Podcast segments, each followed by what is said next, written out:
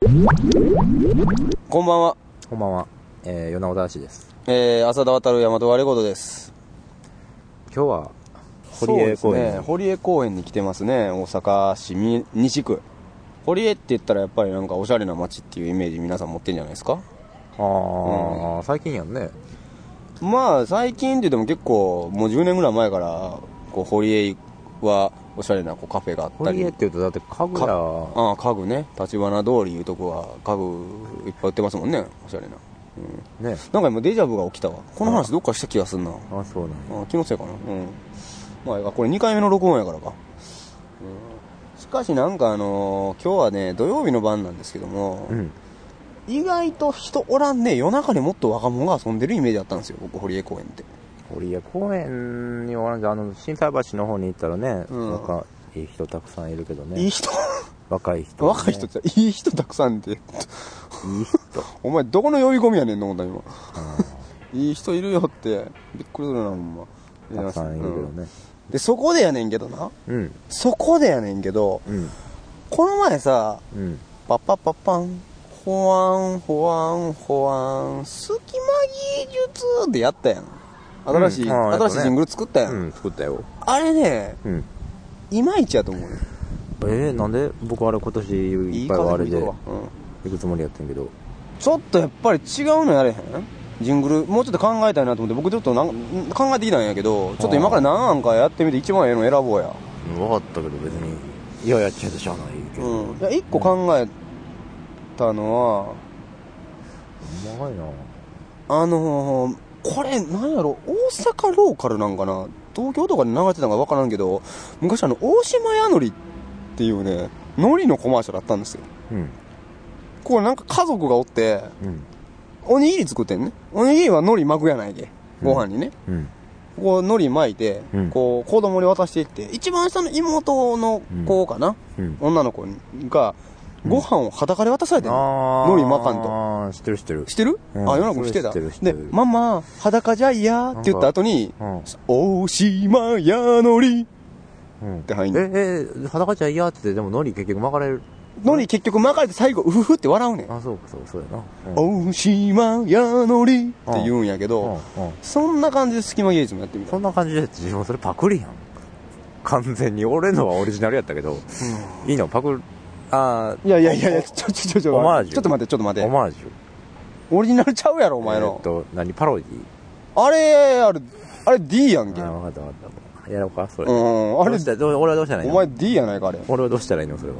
えっとママ、裸じゃ嫌。隙間芸術。これどう？えーっと、結構これありかなと思って粘土考えてきたんやけああ、そうなんや。どうんうんこれ考えたために昨日1時間半しか寝れんかった裸じゃ嫌っていう意味がちょっと分からへん。いやだからかな？これは。それはう。そういうことやあ？いやだから え？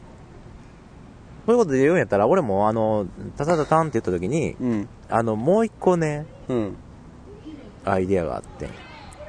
京都佐賀野に吹く風は、愛の言葉を笹舟に。隙間芸術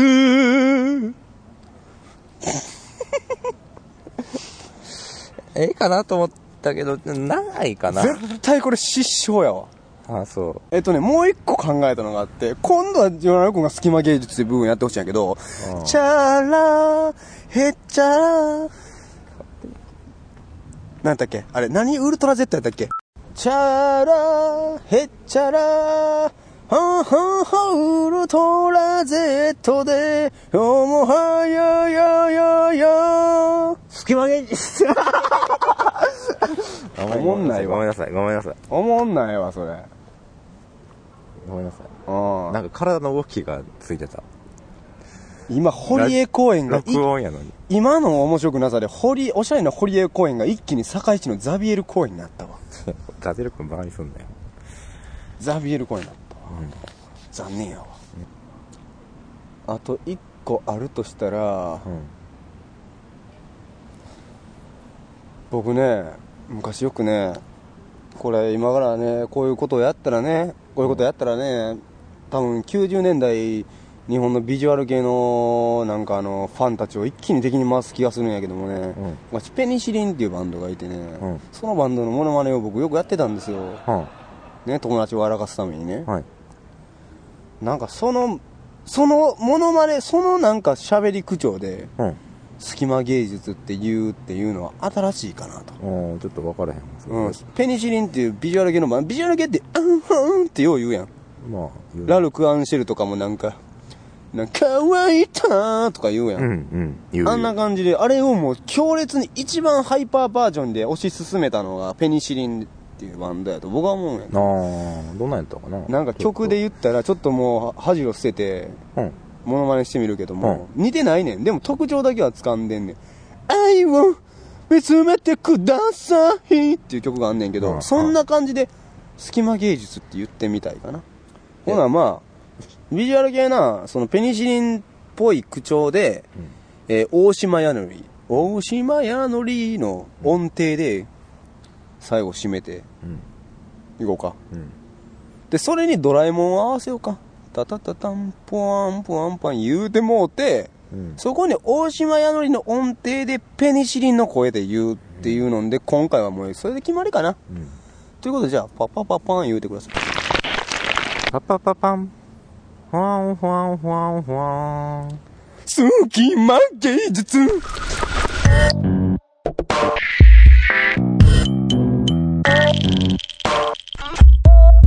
え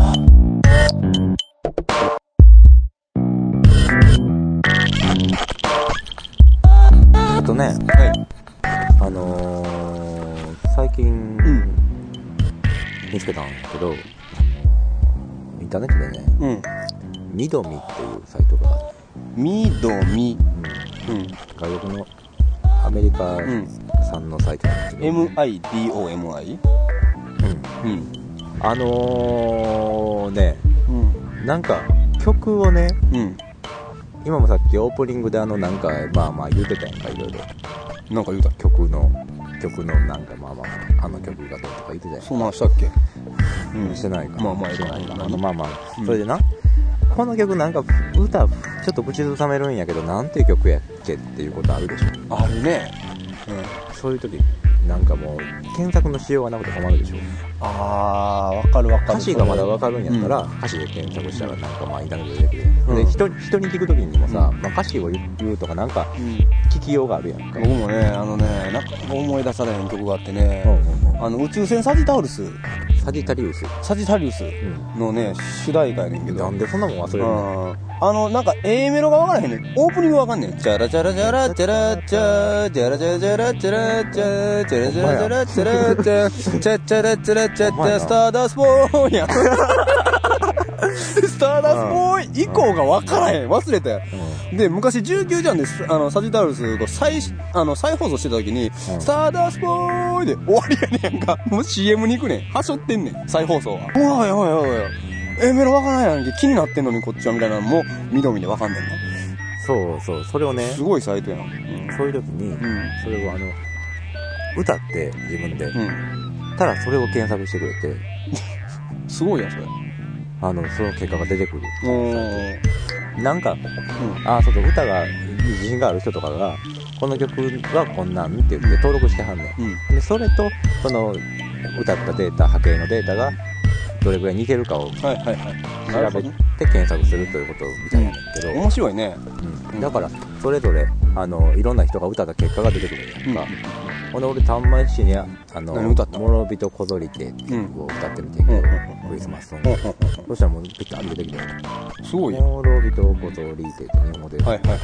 それで歌ったらめっちゃ出てきた、それ、面白いサイトやね。うんいいなえそれはでも海外のサイトやねんけども、日本の曲とかは、うんじゃあ誰かが歌って登録しとかないと、それに対する対象にならないってことやね。ねなんか日本の曲とかどんどんちょっと登録していきたいな。うんうん。なんか例えば、与那君、さっき僕はスター、スターダストボーイの曲が気になる言うたけど、んうんないのそういう。今は、今自分は知ってて歌ってみただけやん。何を？だから試しにやからその曲はその歌の名前も知っててどれぐらい自分のやつが当たるかなってやってみたけどほんまに気になってる曲とかない？いや、今、ないな。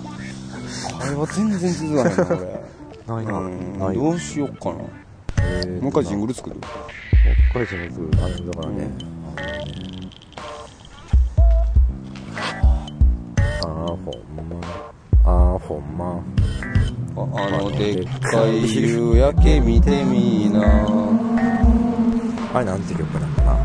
えっとと。曲の名前は分からへんけども僕は3回ぐらいあった。ああ、そう。3回ぐらいあったというか見た。どら焼きもどこで売ってんねんっていう話だけど。どら焼きはして天王寺に売ってるよ。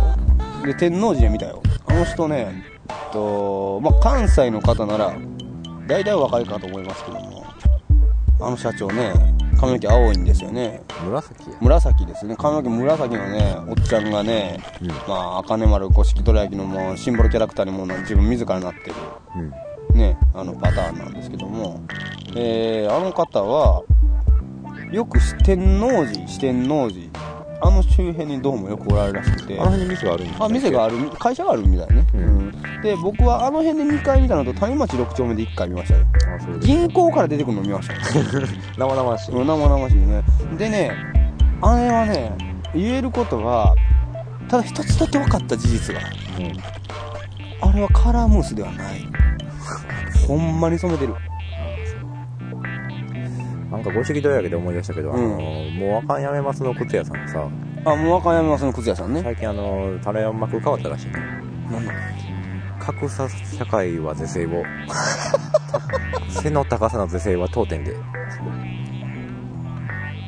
シークレットブーツ売ってるんだね、なんか。なあ、朝でも履いてるけど。うん、僕も履いてるから、シークレットブーツ。うん。うん。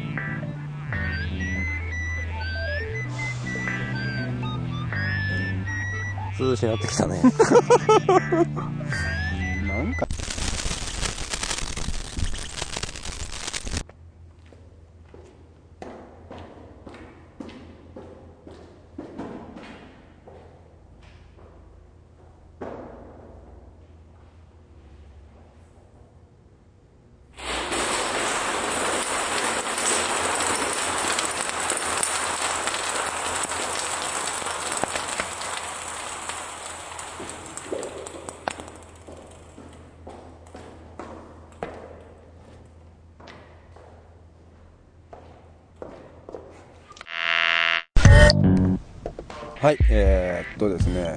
山田君がまあインターネットうん。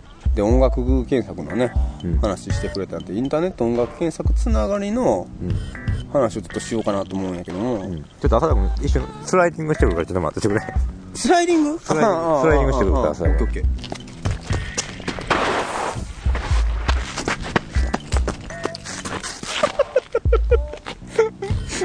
何やったっけ？ー まあ人間はな、あの、人間やっぱ三大欲って言うけど、四大欲やもんね、あれ。だからあの、食欲と睡眠欲と性欲とスライディング欲やもんね。わかるわかる。急にしたくなる時あるもんな、スライディングって。今のわかるよ、僕。あの、まあ、ちょっとね、えっ、と、話をすると、はい。あのね、大阪市の、えーっと、港区、港区に、あの、えーっと、僕、まあ、その辺でちょっとアートスペースを運営してるんですけど、築港ってとこがあってね、大阪港なんですけども、駅に行ったらねあー中央線の大阪港ってだとこなんですけどからあれや、ね、ベイエリア。ベイいちいちベイエリアって言わんで、港って言っとるから別に。うん。ええとこでまた仕事してるな。ああ、そうやね、あの、すごいおしゃれな仕事っぽいやんだって、ウォーターフロントみたいな。う。おおそうやって聞くとね、そうやって聞くとね、海近くて、船とかなんか、夕日が綺麗で、まあ、ええとこやねんけど、貿易関係ですか？あそうです、まああの、貿易関係の仕事してるんですけど、私。うん。うん、貿易関係のアートスペースの運営してるんですけどね。うん。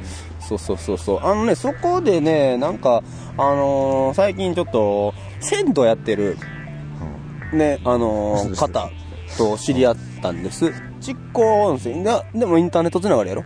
ああ、銭湯ね。うん。っ築港温泉。ていうとこがあって、うん。でね、そこがね、あの、なんか結構僕もあんましわかんないで温すけども、えっと、温泉情報なんですよ。ええ温泉情報。うん、もうすぐあの、お盆じゃないですか。でお盆ね、みんな田舎帰ったらもう旅行行く人もおるかもしれないぼちぼちなんかちょっと温泉情報喋っとった方がいいやろなと思って、あの、そこで面白いなと思うのなんかどうも昔は結構銭湯ってね、落語やったりとかよくしてたらしいんやけども、昔は銭湯ってあ電気風呂とかなかったらしいね。おお昔はなかったやろな。うん。うん、なんかちょっと話が広がれへんからそこ流していい？あの、えっと、えーっと、なんかね、で、まあしてたところとか多かったらしいんですけど、今はそんな、普通に銭湯で落語やったりとか音楽のイベントやったりとかあんま聞かへんでしょ？そんな話。うん。うん。なんかでもそこは、えっと、イベントをよくやってるんですよ。はい。で、まあそこの、あのーまあ店長、店長って言い方はおかしいかもし。番頭さんと言ったらいいんでしょうか。えーっと、イベントやってるって、変な話やな。うん。なんかね、そこでガラ、ガラって言って、風呂、行こうか思ってガラガラって開けたら開けたらもうみんな、うん、そう、ほんまにほんまにそういうことがあって。ほんまにそうなんや。えっと、ほんまにほんまに？う。んほんまにほんまえーに。それが何？あの、服着替えるその脱衣所みたいなとこでやってえ、ダジ所みたいなところでやってる。だからその時はちゃんとチラシとかを作って、だからその時間帯は、うん。せやけど、まあそれはだから女湯か男湯かってことがあるやんか。まあまあまあまあ、詳しい話は僕はちょっと来週行ってみるんですけどね。なんかそういう。そんな男湯でやってるけど、ちょっと女湯、女湯ではちょっと見られへんとか、そんな。まあ、今日はちょっと。と女湯でイベントやってますわ。じゃあちょっとイベントに行かしてもらうか。ある種のイベントに、みたいな。イベントにやかましいわ。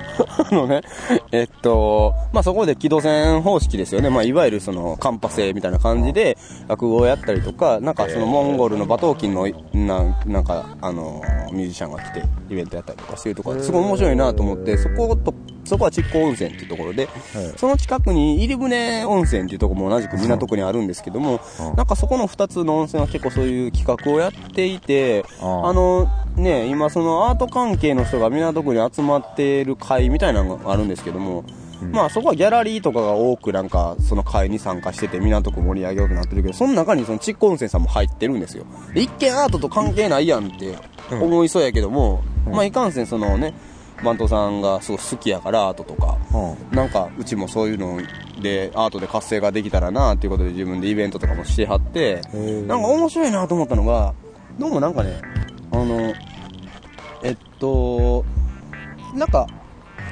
子供のし児童施設が港区にあって、はい。海の子の家っていう名前それつ通称かもしれないですけどね、はい。正式名称かわかんないですけどもあのどうも要はあれなんですね。そこの海の子の家っていうのは昔はえー、っと、なんでその名前がついてるかというと、あのー昔、要は遠洋漁業とか、あそこ港町やから、お父さんとかね、こう、う海渡ってどっか長いこと長期間どっか行ってしまって、で、子供がまあ一人になったりとかすることがあって、その子供の面倒を見る寮みたいなとこやったんですよ。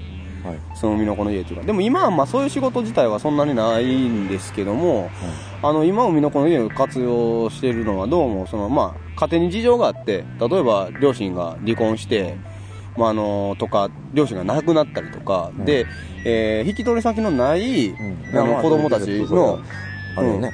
児童施設として、普通にまあ、あのーある場所なんですけども、そこの子供たち、地域のそういう施設の子供たちと、うん。えっと、執行には相撲部屋があるんですよ。で相撲部屋の力士が一緒にちゃんこ鍋をやる交流会を銭湯で開いたりとか、なんかそんなちょっと変わった面白い交流イベントやってて、あちょっと素敵やなと銭湯思った。でっていうのはだから銭湯の入船温泉さんとか銭湯の人が間に入って、そういう、まあ、子供たちになんかいろんな希望を持ってもらいたいから相撲部屋の、まあ、ちょっと稽古を見学。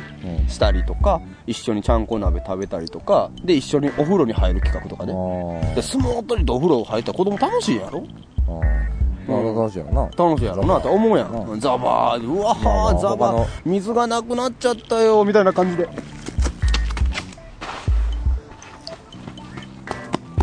あ、ちょっとスライディング力が、ちょっと湧いて今。スライディングしてきたけど。うん。うん。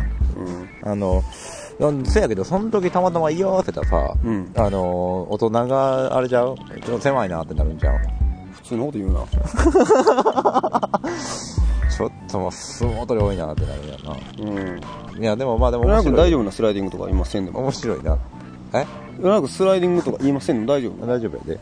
うん。ちょっと、あの、す早めにしなお腹痛くなるから、しときや、できるときに。話、おかしい。え、なんで？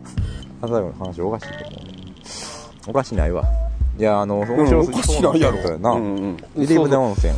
入船温泉と僕が最近その知り合い、あの知り合いになったうんところ、あののは築港温泉とかなんですけあどーそうなんやなんかまあそういうところがあったりしてあのーまあまあなんか銭湯でね、うんイベントするとかっていうのもなかなか面白い発想やなとうん。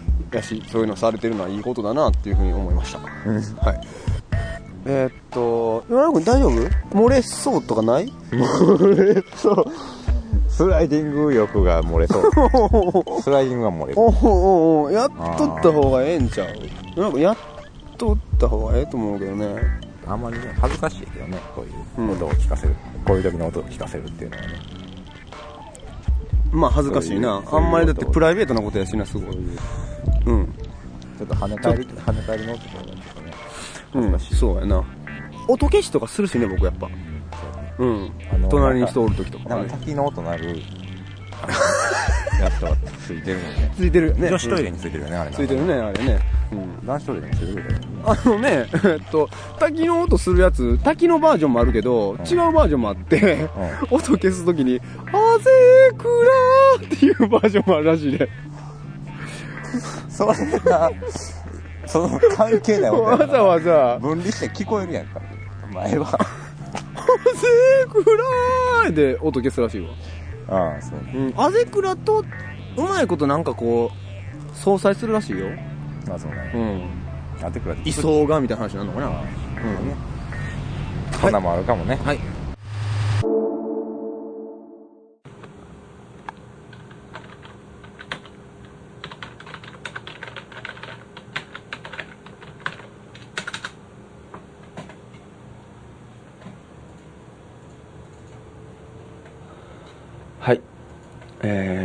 せいたしました。えー、もうお茶の間のゴールデンタイムといえば、この番組、このコーナーでございます。えー、ロストジェネレーション、僕らの名作バイブルのコーナーがやってまいりました。お送りしてますのは浅田渉でございます。えーっとですね、あのーまあ、このコーナーはですね、えー、簡単に趣旨を説明しますと、もう、なんだかんだ言いつつ、何回目ですかね、これも。えー、5回目ぐらいになるんですかね。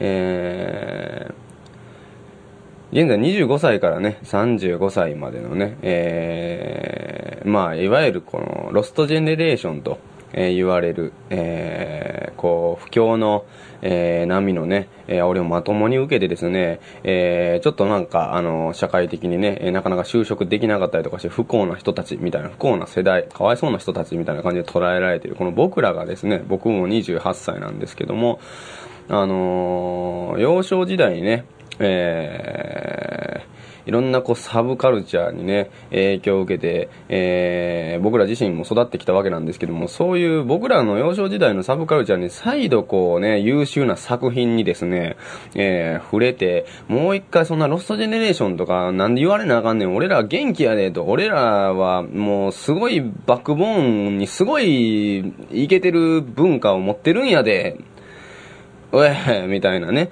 えーことを言うていこうと、えーもっとみんな元気になってもらおうとね、この世代の人たち。のために、こう、あったあった、これあった、これ確かに元気出るわっていうね、漫画とかね、音楽とかドラマとか映画とか本とか、あの、そういうサブカルチャーをドドーンとここで紹介していこうということでね、お送りしております。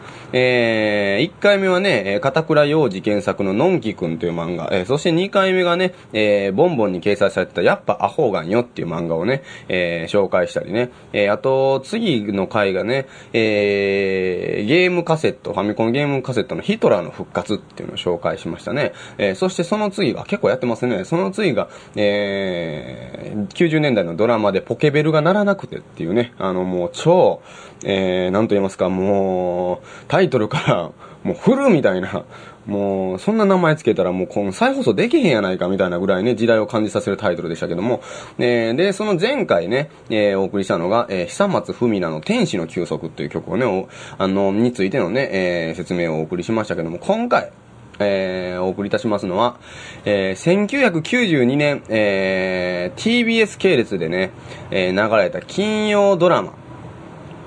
金曜ドラマです。何でしょう？はい、えー、田中美佐子主演、10年愛。こちらを、えー、お届けします。まず、えー、っと、ウィキペディアの方で、えー、当然のようにこの10年愛ありましてですね、このドラマはね、何がすごいかって、やっぱりウィキにもね、もうその通りの、僕が思った通りの説明っていうか、あの、あの、ポイントちゃんとついたこと書いてくれてるんですけどもね、とにかくね、10年愛って聞いてこれ思い出す人、あの、皆さん何人ぐらい知ってるんですかね？これ聞いてる人の中で10年愛を。あのーとにかくね、これ、まああのー主要なキャストは田中美佐子とダウンタウンの浜ちゃんとあと大江千里なんですね。で、最も、えーこの10年愛で、えーもう外せない、この10年愛を、こう、今後語り継ぐ上でですね、外せない、えー存在が大江千里なんですね。はい。あの今 OSN にね、あの堺のなんちゃらホールとか、泉のなんちゃらホールとかね、大阪の中でもちょっと地方都市とかでも結構回って、ね、今でも全然 OSN さん頑張ってはるんですけどもね、あの、OSN 里、この OSN 里の、えー、とにかく名場面があってね、えー、死ぬんですよ、これ OSN 里。で、ただ普通に死ぬんじゃないですよ。死ぬね、あの登場人物がなんか死ぬドラマなんていうのはもうなんぼでもありましたよね、今まで。あのね、なんでしたっけ？一番、まあ、要、えー、登場人物死ぬドラマとしては、まあ、有名なのは、あの、愛という名の元にのチョロが、なんかあの、倉庫みたいなとこ開けたら首つって、チョローみたいな、チョローみたいな、ちょろーみたいなのありましたけども、えーっと、まあ、それもまあ、いいです。あの、それもね、もういいんですけど、結構忘れられてると思うんですけどね、10年入ってドラマ自体が結構もう忘れてはる方多いと思うんですけども、当時このね、大江千里の死に方がね、本当に一大センセーションを巻き起こしてね、えーこの死に方で自殺しようっていう人が、えー続出したって、それはまあ嘘ですけども、それは嘘なんですけども、っていうぐらい、えーメディアにね、こう、乗って影響力をね、えー全国民に、えーこう、伝播していったというね、えーすごいシーンがあって、もう引っ張りすぎなんですけども、引っ張りすぎましたけど、言います、これ。えーちょっと簡単に説明しますね。えーまず全11話。なんです。で、1話ごとにストーリーが1年分進行し、最終話では10年後になっているという斬新なコンセプトと、OSN に扮する、えー、田村っていうこれ登場人物が、こっからすごいんですね。えー操作盤の故障によって高速回転するメリーゴーランド内に取り残された娘、まさみを助けようとして単身乗り込む回転の遠心力で吹っ飛ばされ、病院に搬送された後死亡してしまうという、あまりにも衝撃的なシーンが当時話題になったと、えー、ウィキペディアにも書かれています。これね、もうすごいドロドロしたドラマなんですよ。なんかね、あの、田中美佐子と、えー、大江千里が、こう、結婚するかと思ったら、あのー、ちゃうわ、えー、なんかその前に斎藤恵子が出ててね、斎藤恵子はあんま最近ね、ビットウィーンライオンでもあんま見なくなりましたけども、えー、斎藤恵子とこう、大江千里がなんか一応恋仲で、それ田中美佐子が、えー、防衛戦略を略奪して、えー、結婚し、したんかな？んと思ったら、また斎藤恵子がそれに対して嫌がらせをしてですね、えー、大江千里の娘の正美がですね、メリーゴーランドにこう、パパー、パパー言うて、あの、パッパカパー言うて、これ乗ってる、ぐるぐる回って、乗ってる時に、こう、斎藤恵子がね、なんか操作盤壊しちゃうんですよね。これわざとなんかどうかちょっと忘れましたけど。ほんなら、すごい勢いでメリーゴーランドなって、パパ、パパ、パパ、パパ、パパ、ーみたいな、このピッチも上がっていくみたいな、パパーみたいになってしまって、ぐるー回るんですよね。パパー言うて、これ、ま、まさみーみたいなこの SN がね、まさみー言うて、この、助けようとしてね、これその回転の遠心力で、ボーンって吹っ飛ばされるっていう、もう、えー、っと、もうなんて言うんですかね。このドラマの王道をある意味オーバーにやりすぎてもう、ポスト王道になってしまったみたいな、すごい死に方やったんですけども。で、もうこの、まあ、これね、ウィキペディアって結構普通にまあ内容をね、あの、物語のね、ストーリーをちゃんと説明をドラマのやつとかしてるんですけど、ほとんどストーリーが書いてなくて、そのシーンばっかりの説明なんですよ、これ普通に。あのその他もにもね、続き読みますけど、特にメリーゴーランドのシーンは当時あまりにも強烈なインパクトだったため、放送から15年近くが経過した現在でも語り草となっていると。えーこのドラマを概要を説明する際にしばしば、ああ、おえ千里がメリーゴーランドで高速回転して死ぬドラマやろという表現が用いられてしまうほどである。ちょい役で時は高子が出ていたり、当時のニュースが必ず流れるシーンや電話機などの変化のな、えー電話機などの変化など、細かいところに本当に懐かしさを感じる結構これ演出凝ってるんですよね。あのー、素晴らしいね。それ要は1992年のドラマなんですけども、過去に遡って82年から92年までのその、現在までの10年をね、えー、ストーリー1話ずつで1年分進行していくって話なんですよね。これなかなか画期的なんですけど、この画期的な演出すらね、えー、最終的にこの大江千里のメリーゴーランド事件によってですね、もう全部演出なんかぶっ飛ぶんですよね、これ。でね、これちょっと調べたけどね、僕あの、見つけれなかったんですけど、何がす、何がすごかったってね、僕これスペシャルも見たんですよ。このドラマもずっと見てたんですけど、あの、10年愛スペシャルっていうのがあって、これ自体はね、あの、あったんですけど、これ自体はね、えっ、と、TBS のサイトに上がってるんですよ。10年、えー、愛スペシャルっていうのは、えー、ちょっと待ってくださいね。10年愛スペシャルね。これ自体は、えー、TBS、えー、ドラマのインデックスっていうページに行ったらですね、えー、これ自体はあるんですけど、僕が言いたいのはね、この10年スペシャルの内容はどうでもいいんですよ。なんかね、えっ、ー、と、見どころは一応ね、この結婚式から、えー、花婿を略奪するとこから始まった10年愛という、これ田中美佐子が略奪するわけですよね、大江千里を。ほいで、えー、で、それから1年、今初めて描かれる、えー、青空と嵐の本当の10年愛。これ嵐っていうのは浜田なんですけど、これ浜田はなんかあの、えー、田中美佐子と腐れ縁で、なんか、あの、なかなかまあずっと浜、浜ちゃんはですね、田中美佐子のことずっと好きなんですけど、いかんせん大江千里と結婚とかしたりとかして、ずっと悶々としてるけど、えー、メリーゴーランドで大江千里が死んでしまった後に、あの、浜ちゃんと田中美佐子がくっつくんですよね。で、その前の、もっと前の話を、こう、スペシャル版でやったんですけど、またこれ大江千里死ぬんですよ。このスペシャルでも。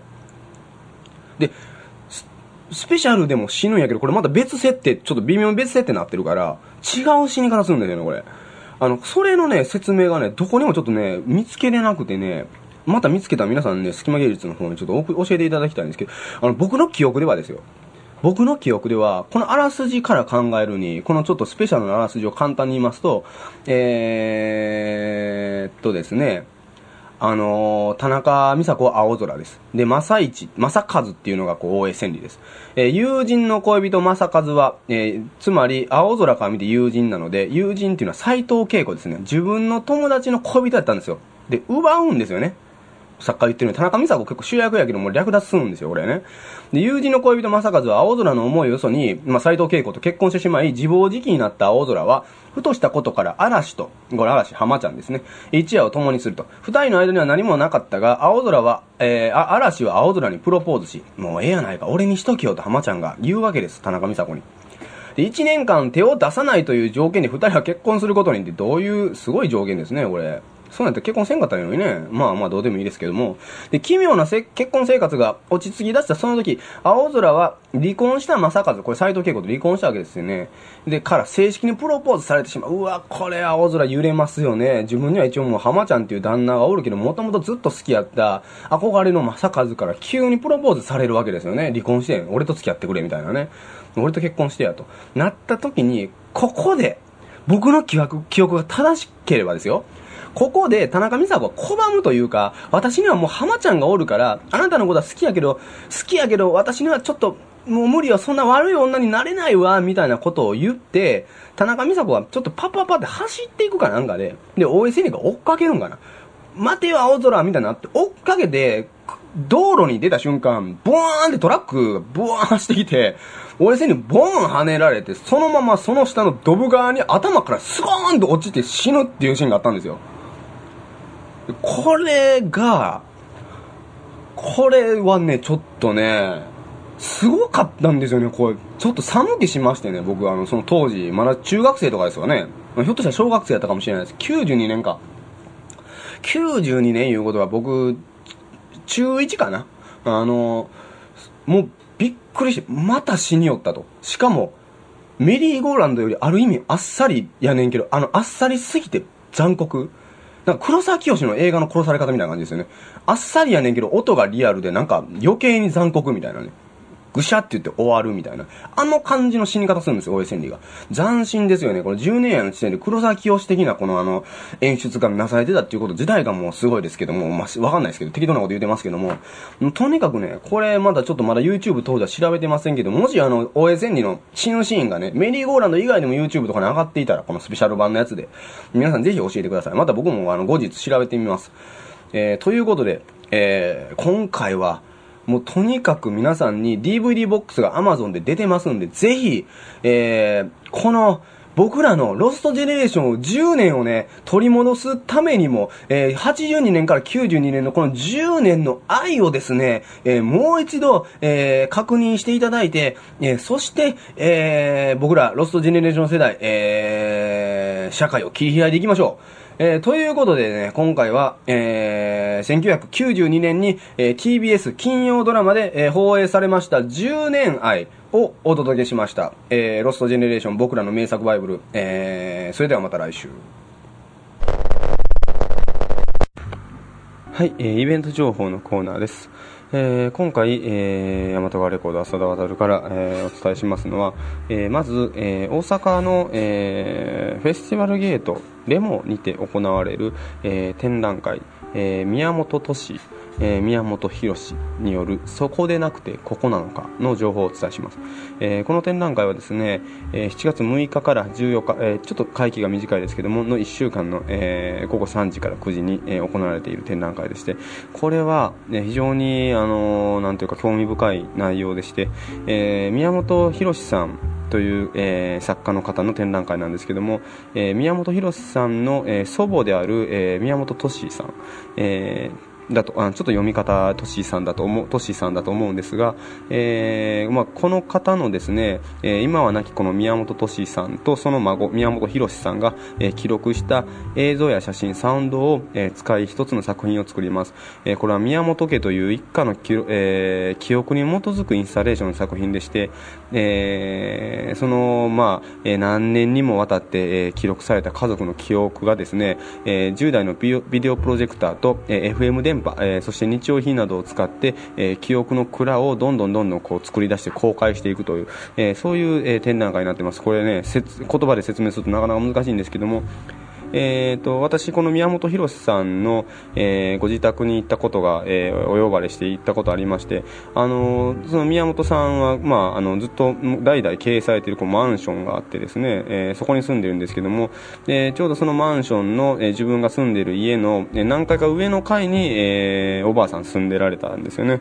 えー、そして、まあ、あの自分の家とおばあさんの家をこう行き交って、えー、写真を撮ったりとかする中で、ちょうどそういう過程と連動してですね、ね。あのー、宮本さんのそのマンションの隣にまた大きいマンションがこう都市開発で、えー、作られてどんどんどんどんこの高さが積み上がっていくんですよね、えー、でまあそれも同時に彼は、えー、自分のマンションの屋上からですねどんどんどんどん高さが積み上がっていく隣の、えー、建設中の、えー、その建設現場の音であったりとか建設現場の、えー、風景の写真であったりとかさまざまな記録をしてそこも、えー、この作品の中に、えー、反映されて、えー、ってると、えー、いうふうに、えー、お聞きしています。あのー、ちょうど展覧会の、えー、チラシをいただいているんですけども、えーまあ、彼の、えー、住んでいる、えー、大阪市阿倍野の、えー、町の、えー、長官図が載ってまして、えー、その長官図、えー、がですね、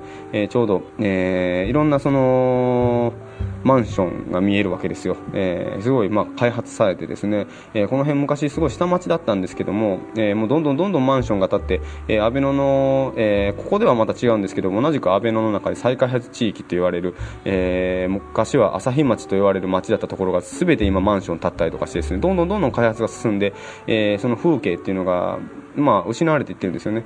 そして、まあ、えー、彼はその祖母、えー、を、えー、自分の記憶の中でどんどん切り取っていく中でですね、えーまあ、誰しもが持っている、えー、この大事な、えー当たり前のことなんだけども、えー、大事な人とか、えー、大事な思い出、大事なものっていったものを、えー、再度こう気づかせてくれるような、えそういう素敵な展覧会になるんじゃないかなと、え思ってます。え非常に楽しみに、えしてます。ぜひ皆さんも、えこちら、え大阪フェスティバルゲート、えー、レモにて行われる、えー、宮本敏宮本浩さんによる、えー、そこでなくてここなのかという、えー、展覧会ぜひ、えー、行ってください、えー、7月の6日から、えー、14日のまで、えー午後3時から9時まで会期中は無給です。で入場無料になってます、えーこちらのですねフェスティバルゲート、えーもう、えー7月いっぱいでこのアートスペースの運営というものが、えいろんなところで終わってしまうので、え今のうちに、えいろんなところぜひですねレモンに限らず、えブリッジっていうライブハウスとか、えーココルームっていう、え同じくいろんなことをやっているアートスペース、えそしてダンスをやっているダンスボックスさんとかいろんなところをね同時にこう回って、えイベントを楽しんでいただけたらなと思います。はい、えーもう一つ、えー紹介します。えーこちらは、えー以前ね、あのー、隙間芸術でも多分なんかちょっとこの話触れたと思うんですけども、えー大阪の、えー中央区の谷町6丁目あたりにカラホリという町があります。えーカラホリ商店街という結構あの最近ではですね、えーこう長屋を改造してアートカフェを作ったりとかして若者がどんどんどんどんそこに入り込んできて有名になってきてますけども、えーこのカラホリの町で、えー町アートをするえーカラホリマッチハートという、まあ、そのまんまなんですけどもという、え2日間の、えー展覧会がまた今年の、えー秋にあります。で、えーこのですね作品の、えー出展者を募集してるんですね。えーこの古い街並みと、えーそこにアートを融合させるこのイベントの、えー出展者を募集しています。あのいろんな表現部門があって、え平面から立体からインスタレーションからですねライブペイントからワークショップまで、えもう本当にさまざまな、えジャンルのものがありまして、えこちら、え詳しくはですねカラフル街アートのホームページを、えまた隙間芸術にリンクしますので、えそちら見ていただいて、えーあの確認していただけたらと思います、えーこちら、えー7月のね、えーいくつか説明会があって必ず説明会に出ないといけないらしいんですけども、えー一番最後のね、えー説明会が7月の8日です、えーこれに行っていただいてそして出店の締め切りが7月15日になってますんでえーぜひ、えー興味のある方は、えー一度このカラフルの街を覗きがてらですね自分の作品をどういうふうにこう出展しようって一度考えてみてください、えー新たな、ねえー街アートの表現を、えー作家さん自身が、えー作られることを、えー希望しています。はい、えー、ということで、え2点お伝えしまして、えー私、えー、大和川レコードのライブ情報を最後にじゃお届けしますが、えーこちらも先ほどのレモと同じく、えーフェスティバルゲートにあるブリッジというところとココルームというところの共同企画で行われるドフューチャーというイベントです。すごい名前ですよね。これフューチャー未来にドがついてるんですよ。ドフューチャーびっくりマーク3つ。えーこれはですねなかなかむちゃくちゃ濃いイベントでして、えー関西のですね実験的な若手音楽シーンの人らが結構勢ぞろいするようなもしもし？えーイベントです。ちょっとえーこのドフューチャーえー新世界ブリッジととココルームで行われるそれ自7月分ちょっと8日の日曜日7月8日の日曜日ってもうそれ。えー1時オープン。終わってるやん2時スタートそれめっちゃ安いですよこれ。それ終わったよ、えーそれ20組以どうやってお前終わった、1000円終わった情報言われても、どうやってお前、えーこれ聞いてるリスナーの人は、えーバーっと言ってどうやって行くねんお前えーそのイベントにアフリランポ、えー。行かれへんやないか。赤犬。ドラえもんやないんやからえー。お前。随のシーンなどでやっていたこのもう一回言うて、ドラえもんやないんやから。えーそして、えークロス何度でも言うたるわほんま。えードドラもウィズあ DJ えーマイティマウス。ドドラえーあのさガズペプシ。違うやろ。えー7月の巨人ゆえにでかい。えー8日はもう終わったやろえーお前 K4U 隙間芸術いう番組はやな。えーあくまでこうえーナニカ関西の猫眠る、えーのけあものの、アートを面白おかしく伝える番組であって、ね、そういう情報を、面白おかしくは伝えてれてるかもしらへんけども、情報全然伝えてない。情報番組一応やってる。よ。やってるんや。なーズ米子君大和川レコードと。なあ、米子くん。えー米子くん。そうやろ？えーでも全然あれやん、情報として成立してないやん、そんな。終わった情報言うても、お前、行かれへんやん、それ。もう過去やの。ドラえもんやないんやから、お前。ドラえもんやないんやから、お前。ドラ、ドラ、ドラえもんやないんやから、お前。行かれへんやんけ、お前。それ、どうやって行くの、お前？えー僕7月からお伝えしたい8日のドフューチャーは、お前、もう終わったやないか。えードフューチャーどうやって行くの、お前。ドフューチャーって未来言うてんの、どうやって過去に戻るドラえもんやないんやから、お前。行かれへんやないか、お前。前回な10回目の時もな、そうやろ？お伝えしたかと思うんですけれどもドラ今回はさっき浅田君が言ってました通り大和川レコードのえなーこの辺の場所がもう最後になりますのでイレブンスフェスティバルビヨンドイノセンスちょっと待ってな。2007ファイナル。はい、えー、じゃあ次は、えー、大和川レコードの、えー、情報です。ちょっとあの、放送事故が、えー、ありまして、えー、大変あの、見苦しいところをですね、えー、お聞かせしま、してしまいまして、えー、大変あの、申し訳ないと。えー、思ってます。えー、ちょっと以後気をつけますんで、えー、今後とも隙間芸術の方よろしくお願いします。えー、7月の、えー、26日の、えー、木曜日、えー、大和川レコードライブが、えー、あります。イベント出演です。梅田ハードレインというライブハウスですね。で、えー、振り向きざまダンスというイベントです。えー、このイベントは、えー、本当にもうなんかね、おもちゃ箱をひっくり返したような、もういろんなジャンルの人がパラパラで出てくるようなイベントでして、えー、音楽とダンス、演劇、いろんなものが出ます。えー、出演は、えー、ザ・ノーっていうんですかね、これザ・ NO っていうんですかね、この方僕ちょっと初めてなんですけど、あとはあの、赤間22さんですね。これ赤間22は、えー、以前隙間技術でもあの、音楽紹介させていただいた、えー、女性の、えー、アーティストさんです。えー、そして、増山寛治、えー、さん。この方ダンサーでもあるんですけども、えー、劇団子供巨人という、えー、ところでも活動している役者さんでもあります。えー、そして、ロータルボガ。えー、という、えー、演劇パフォーマンス集団の、えー、ライブもあって、えー、非常に、えー、面白い感じに、えー、なっております。えー、ぜひ、えー、こちらも、えー、お越しください。えー、場所梅田ハードレイン、えー、日程7月26日の木曜日のオープン6時、えー、スタートが、えー、あ、オープン6時しか書いてないですね。えー、そして、えー、前売りは、えー、1800円になって、当日が2300円、えー、ドリンク別です。えー、ぜひ、えー、こちらもお越しください。それでは、えー、私からの情報は以上です。えー、じゃあ、米子くんお願いします。はい。えー、僕からお伝えしたいのは、えー、フェスティバルゲートブリッジにて開催される FBI というイベントなんですけれども、前回10回目の時もお伝えしたかと思うんですけれども、今回はさっき浅田くんが言ってました通り、え、ー、と、この辺の場所がもう最後になりますので、イレブンスフェスティバルビヨンドイノセンス2007ファイナルということで、最終回になるフェスティバルビヨンドイノセンス、今回は4日間即興三昧です。ということで、19日から22日までの4日間、えー、連続で開催されます。出演者の方がまたもうすごく多いので、あの、読み上げきれないので、えー、せめて19日と20日の方だけだとちょっと少なめなので、こちらを読もうかと思うんですけれども、19日はアフリランボ井上恒康さん内橋和久さんおしりペンペンズオプトラム淵上と船とフラッテンポポ山本誠一さんという方々が出演されて20日はウーア内橋和久さんガルペプシ竹村信和さん知野修二さんハコさんパーパえー、フタ9082マイクロフト氏、山本誠一ソロ、吉田達也さん、などなどといった方が出演されます。もう、あと21日と22日も本当にたくさん面白そうな方が出られるので、えー、ぜひサイトかなんかで見ていただきたいんですけれども、19日は6時オープン、20日も6時オープン、21日が12時オープンで、22日最終日は11時オープンです。えー、入場料が19日と20日は前売り2500円、当日2800円。21日と22日は前売り3500円、当日4000円。他に、えー、4日間投資チケットが1万円、3日間投資チケットが8000円ということです。えー、ぜひ、えー、この場所でも、ブリッジという場所でも最後ですんで、そのフェスティバルゲートを楽しむ意味でも一度行ってみてください。あと自分の関連イベントなんですけれども、えー、浅田くんも一緒に手伝っている三条ハンソンという女の子2人組のユニットがありましてその三条ハンソンのイベントがあります。えー、ギグミーアートボリューム1というタイトルで7月の14日と15日の2日間堺港大阪堺港の倉庫を改装したパンゲアというカフェでえー、2日間イベントをします。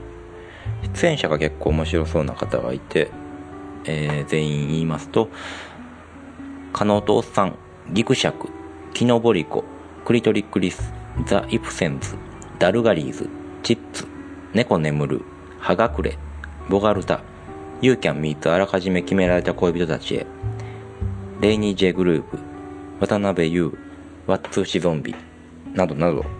という方々と、あと主催の三条ハンソン、名前はまだない、コレクトエリット、という3組も、えー、出演します。今回この、えー、三条ハンソンの2人とプラス名前はまだない。コレクトエリット。という2組の演劇グループの共同企画でして、えー、音楽のライブと同時に演劇のパフォーマンスもこのイベントで楽しむことができるというものになってますので、えー、どちらか興味がある方は、えー、ぜひいらっしゃってください、えー、時間が14日は17時から22時まで。15日は13時から21時まで。料金が14日は1500円。15日は2500円。2日間投資券が3000円となってます、えー、よかったらお越しください。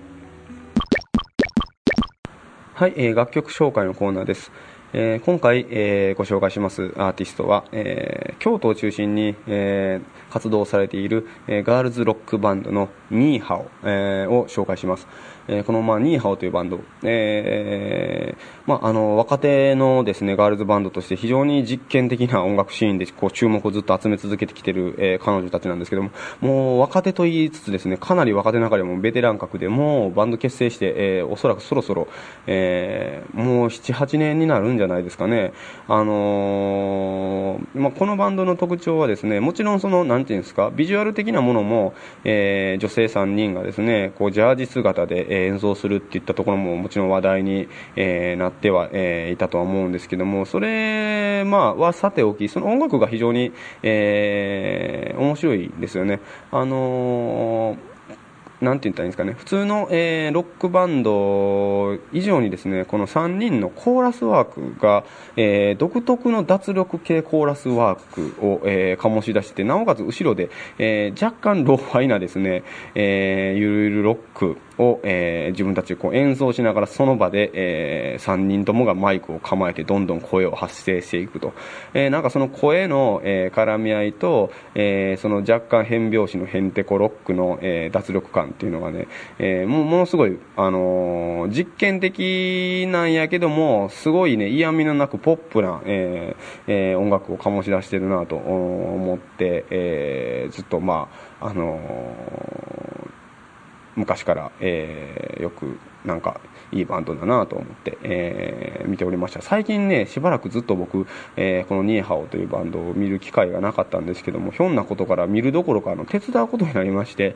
えー、一時ちょっとあのーあのお声がかかってですね、えー、ちょっとヘルプで、えー、バンドに参加したりとか、え、してたんですけどもあの演奏してみてねすごいやっぱりねより分かるんですよね人のバンドっていうのはあの聞いててももちろん当然このバンドはいいなとかこのバンドはもっとこうなったらいいのになとか思うんですけどね、えーと、ひょんなこと呼ばれてそのバンドを手伝うとなおさら分かるんですよねやっぱり。あのでかその苦労している気持ちもわかるんですよね。あのなんか不思議なものでね、えー、っとなんかそういう思いもあってですね、えー、一度ちょっと隙間芸術でこのニーハオというバンドを取り上げてみたいなと思いました。あの音楽性はいろいろさっき言いましたけどももう聞いたら聞いてもらってどう感じるかっていうのはもう皆さんの自由でしてもう聞くしかないっていう感じです音楽をこう言葉で喋ってもしゃあないなといつも思いながら、えー、一応簡単に説明をしました。それでは、えー、早速聞いてください、えー、1曲が短いので2曲お届けします、え、ニーハオの、え、このサディックというレーベルから、え、出している、え、ゴージャスというアルバムですね。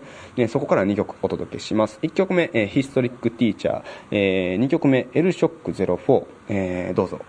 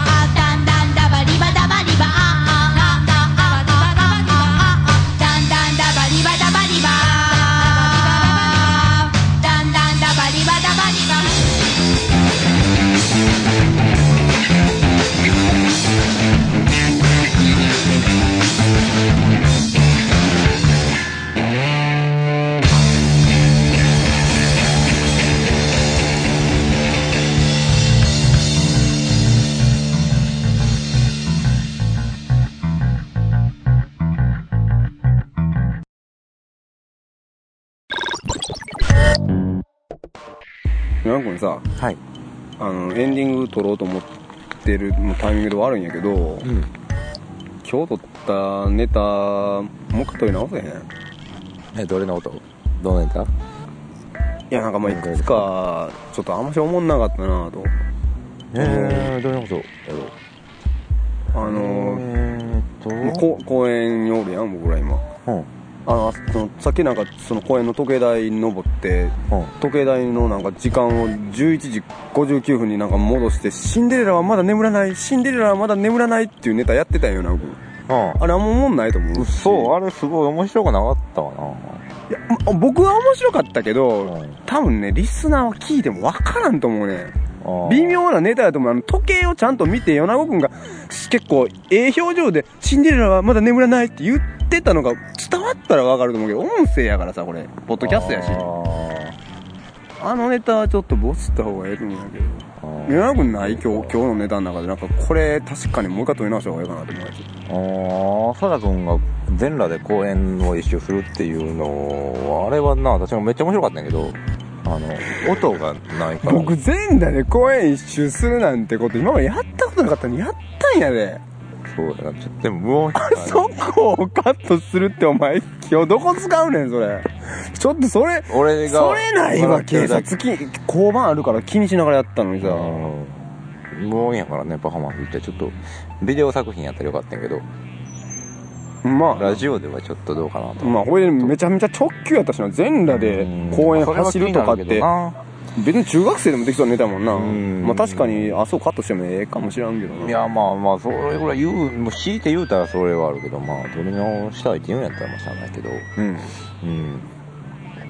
じゃあ、なんか、別のネタになんか考えるのか？なんか喋ろうか？うん考えようか。今まででも19回、20回ずっともうね、無編集でこれもう一発撮りで。なってきた。あでもごめんあの今日2回目ぐらいに撮ったネタでうん。もう一個やっぱりあれ使う方がええかなと思うのは、うん。あそこのあれやんここの公園のその橋の方に見える高層なんかビル先に自分登っとったやんか、なんで笑うねん。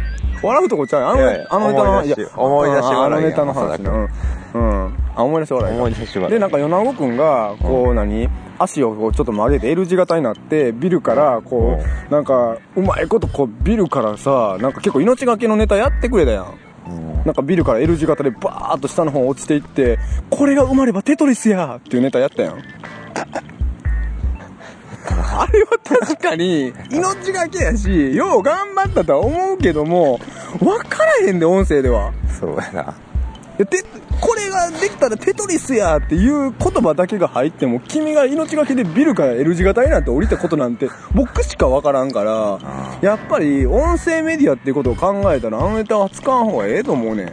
そうやな。そそれやったらなんかそんなんやったらら結構いっぱいあるからもう全部取り直そうかなと思って今日のやつ。まあそう言われてみたらそうな気がしてきたな。うん。ちょっとじゃあ、今からまだ、エンディングはエンディングでじゃあ、どうしよう撮るけれども、うん。エンディングはエンディングでとりあえずもう撮ってしまおうや、うん。今から。進行とかがあるもんね。うんあるからな。撮ってしまうけど、う内容はじゃあちょっと、ん内容ちょっとほんならもう差し替えとこはいもう一回後で撮るなまあもうちょっともう夜中でもうちょっと帰りたいけどもうやちょっと今日撮っとかなな。編集とかできるそんなんなやつにね。うんまあまあほんなら後でちょっとやろうやまあとりあえずのエンディング撮ろうか。うん。はい。はい、えー、お疲れさんです。どうも、えー、隙間芸術、芸術えー、お送りして、えー、参りましたけども、はい。はい、えー、なんか、あれですよね、今日もちょっとあんなことやこんなこといろいろありましたいろいろありりましたけどもね、はい。あのー、あれですね、この前なんかあのー、20回目？え、今日で20回目？これ20回目じゃない？この間29あ、そっか。なんか記念パーティーやな。そろそろ僕らも。うんあこの間なんですいや、この間なんかあのー本町のなんかスターバックスで撮ったりとかして、結構車の音とかね、うんよくやっぱ入ったけど、今日公園で夜中にやったら静かやな、やっぱ。うん。うん、公園で撮んのん季節が今ちょうどまあめっちゃ暑くもなくそんな寒ないからええ季節でうんありやな思ったんですけど、どうですかこう公園録音っていうのは？いや、あるよね。録音に限らず、最近も外出るのにちょうどいい、ほんまに。うんもうちょいしたらめっちゃ暑なんだよねうん。梅雨入りしましたねうん梅え、梅雨っていつやっけ？雨っていつやったっけ？もう入ったよ。あそうなんや。うん。梅雨入りしたよ。そうですか。うん。梅雨入りした割には。普通の話してるやん僕ら今。梅雨入りした割には、雨そんな降ってないけどね。そうやな。今日は晴れてるしな。うん。うん。うん、まあね、あの雨多なりますけども、えー、っと、いろいろ、まあ、イベントとかも、えー、結構あるし、えー、イベント情報で言ったようなところ、またみんなね、回ってもらったら、えー、いいと思います。ごつ、はい、ごつ真面目な話をしてますけども、はいはい、えー、今日はね、まあちょっとね、いろいろふざけすぎた面もあったんで、エンディングぐらいはちょっと抑えて締めようかな。うん。はい。はいはいはい。はい。えっ、ー、と、それじゃあ、はい。えっ、ー、と、米子正と、はい、浅田渡山本割子でした。それじゃあまた次回。はい。隙間芸術では、皆さんからの番組に対するメッセージを受け付けております。メールアドレスは、すきまアットマーク、ちょうちょぴん .net。すきまの綴りは sukima。ちょうちょぴんの綴りは CHOCHOPIN です。また、スキマ芸術ホームページのメールフォームからも、ね、メッセージを受け付けております。えー、サイト URL は http、コロンスラッシュスラッシュスキマ .chochopin.net です。お待ちしております。